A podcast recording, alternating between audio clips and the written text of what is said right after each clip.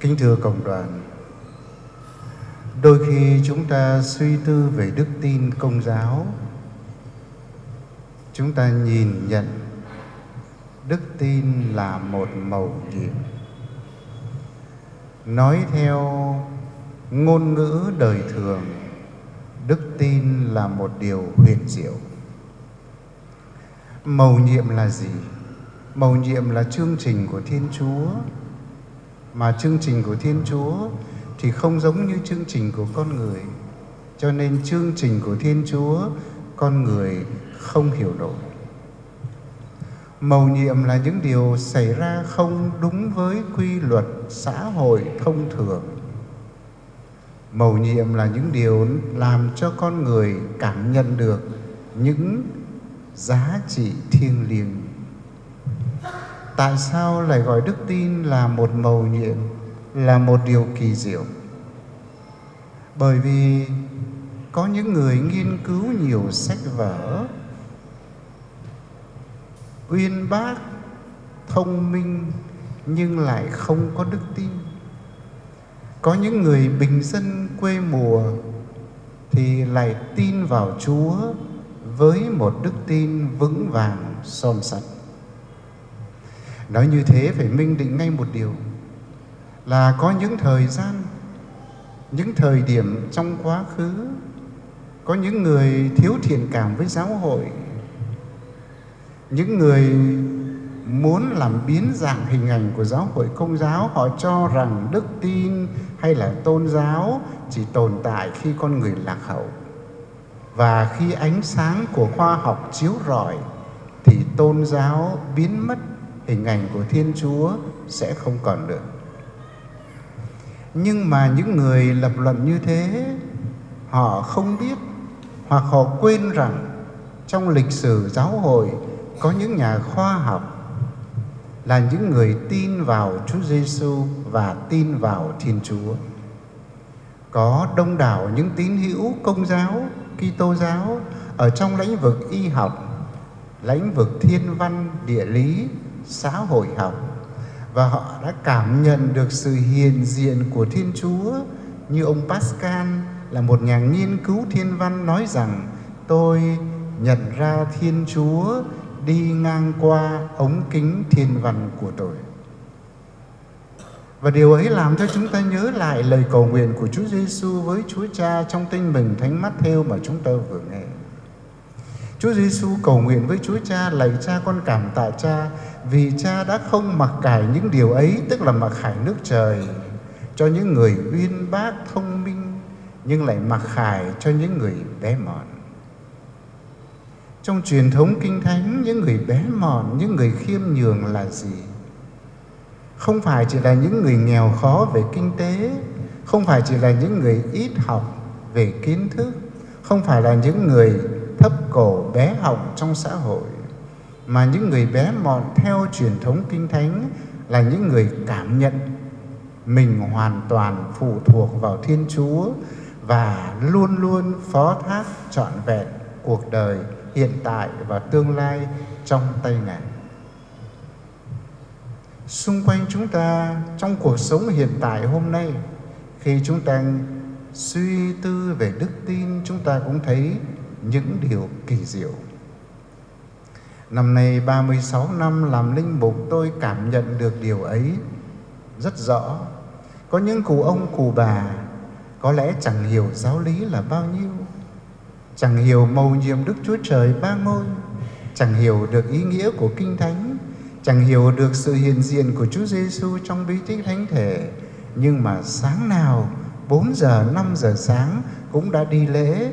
Mà hôm nào không đi được thì cảm thấy buồn phiền đức tin nơi các cụ ông cụ bà ấy là một đức tin vững chắc do chúa mặc khải. Và các cụ ông cụ bà ấy nhận ra sự hiện diện đích thực của chúa trong cuộc đời mình và có nhu cầu đến với chúa như thân xác cần nhu cầu hơi thở, như con người cần nhu cầu lương thực ăn uống, như cá có nhu cầu cần với, đến với nước vậy chúng ta thấy đức tin cũng kỳ diệu Trong lịch sử giáo hội của Việt Nam chúng ta có 130.000 người, khoảng 130.000 người đã chấp nhận chết vì đức tin. Vào thời đó, những vị thừa sai người nước ngoài đến Việt Nam, họ giảng đạo bằng tiếng nước ngoài hoặc bằng tiếng Việt mới học. Nhưng mà ông bà tổ tiên của chúng ta đã đón nhận đức tin và đức tin nơi họ son sắt vững vàng. Đến nỗi họ chấp nhận đánh đổi, họ chấp nhận sự sống của mình để đánh đổi nước trời. Họ không chấp nhận những vinh hoa bổng lộc trần gian. Đó cũng là một điều kỳ diệu.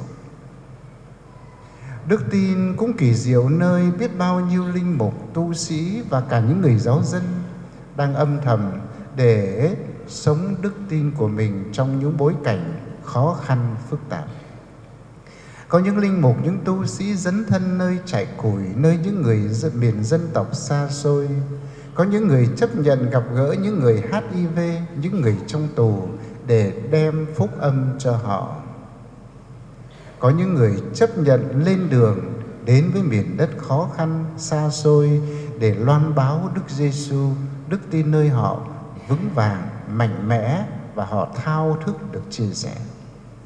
Và khi nói lên những điều kỳ diệu ấy, chúng ta nhớ lại, nhắc lại lời Đức Giêsu cầu nguyện với Chúa Cha, con cảm tạ Cha vì Cha không mặc khải nước trời cho những người uyên bác, khôn ngoan, thông thái, nhưng cho những người bé mọn. Đúng hơn chúng ta hiểu lời Chúa Giêsu như sau: Con cảm tạ Cha vì Cha đã không mặc khải nước trời cho những người tự cho mình có thể làm được mọi sự có người tự cho mình là trung tâm thế giới, những người tự cho mình là thượng đế. Và cha đã mặc khải nước trời cho những ai khiêm tốn, đón nhận cha với tấm lòng rộng mở và với con tim chân thành. Chúng ta hiểu như thế bởi vì chúng ta dựa vào lời Đức Giêsu ngay liền sau đó. Chúa kêu mời chúng ta hết thảy những ai khó nhọc và gánh nặng, hãy đến với tôi tôi sẽ nâng đỡ bổ sức cho các người hết thảy những ai hãy đến với tôi hãy học cùng tôi vì tôi hiền lành và khiêm nhường trong lòng như thế kính thưa cộng đoàn một điều kiện cần thiết phải có là một trái tim khiêm tốn vào cuộc sống hiền lành để đón nhận Chúa Giêsu đến trong cuộc đời mình.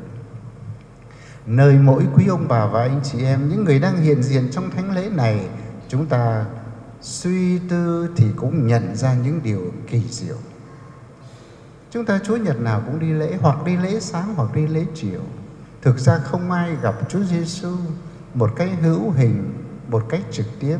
Nhưng khi đến tham dự thánh lễ, mỗi người chúng ta đều cảm nhận mình, cuộc sống của mình có niềm vui và được gặp gỡ chúa một cách thiêng liêng, siêu hình. Mỗi lần đi thánh lễ chúng ta cảm nhận được một niềm vui Chúa ban cho chúng ta. Và hơn một ngàn người hiện diện trong nhà thờ bây giờ thì hơn một ngàn cách tiếp cận và cảm nhận khác nhau về sự hiện diện của Chúa Giêsu, sự hiện diện thiêng liêng vô hình. Và chúng ta đón nhận giáo huấn của Chúa Giêsu qua lời Chúa để từ đó nhận ra mầu nhiệm của đức tin, niềm vui của người Kitô giáo. Nếu Chúa Giêsu mời gọi chúng ta khiêm nhường là bởi vì chính Ngài đã khiêm nhường trong đời sống nơi trần gian. Bài sách thánh thứ nhất trích ngôn sứ Zakaria là một vị ngôn sứ sống vào thế kỷ thứ sáu trước thời lưu đày của người Do Thái ở bên Babylon vào thời điểm mà đất nước Bắc Nam đang phân tranh. Ông đã nói đến việc đấng thiên sai, đấng Messia sẽ đến và Ngài khiêm tốn như một người cưỡi trên con lửa con khiêm tốn đến với dân chúng và mời gọi những người Do Thái hãy tưng bừng hoan hỷ bởi vì Chúa Giêsu thị đấng thiên sai hiện diện giữa dân của người. Chúng ta nhận ra hình ảnh ấy trong bài trình thuật về cuộc thương khó của Đức Giêsu, Đức Giêsu cưỡi con lừa để vào thành Jerusalem. Hình ảnh cưỡi con lừa mà không phải là cưỡi con ngựa nói lên sự khiêm tốn nhưng không phải chỉ là hình ảnh mà Đức Giêsu đã khiêm tốn trọn vẹn cuộc đời của người. Là Thiên Chúa cao sang, Chúa hạ mình xuống làm con người như chúng ta ngoại trừ tội lỗi. Chúa sinh ra trong cảnh cơ hạn. Chúa đến trần gian để gặp gỡ mọi người, kể cả những người bị hắt hồi, những người bị dị nghị, bị phân biệt, bị đối xử và bị coi thường. Và Chúa đã chết trên cây thánh giá. Đó chính là bài học và minh chứng cho sự khiêm nhường của Chúa và như thế Chúa là thầy dạy chúng ta. Kính thưa cộng đoàn, lời Chúa hôm nay mời gọi chúng ta hãy đến với Chúa, đến để làm gì? Đến để gặp gỡ Chúa. Bởi vì cuộc sống hàng ngày đầy những gian nan thử thách làm cho tâm hồn chúng ta chịu nặng, làm cho đôi vai của chúng ta đôi khi cảm thấy không còn sức để gánh gánh nặng của cuộc đời. Hết thảy những ai khó nhọc và gánh nặng hãy đến với tôi, tôi sẽ nâng đỡ và bổ sức cho. Chúng ta hãy đến với Chúa Giêsu không phải chỉ trong một tiếng đồng hồ ở nhà thờ khi tham dự thánh lễ, nhưng hãy đến với Đức Giêsu mỗi ngày, mỗi giây phút trong cuộc đời bằng tâm tình yêu mến, bằng những lời cầu nguyện đơn sơ, bằng lời nhắc bảo Chúa đang hiện diện trong cuộc đời mình. Như thế là chúng ta đang đến với Chúa. Nhờ việc đến với Chúa, chắc chắn chúng ta sẽ được nâng đỡ trong cuộc đời còn nhiều gian nan vất vả. Amen.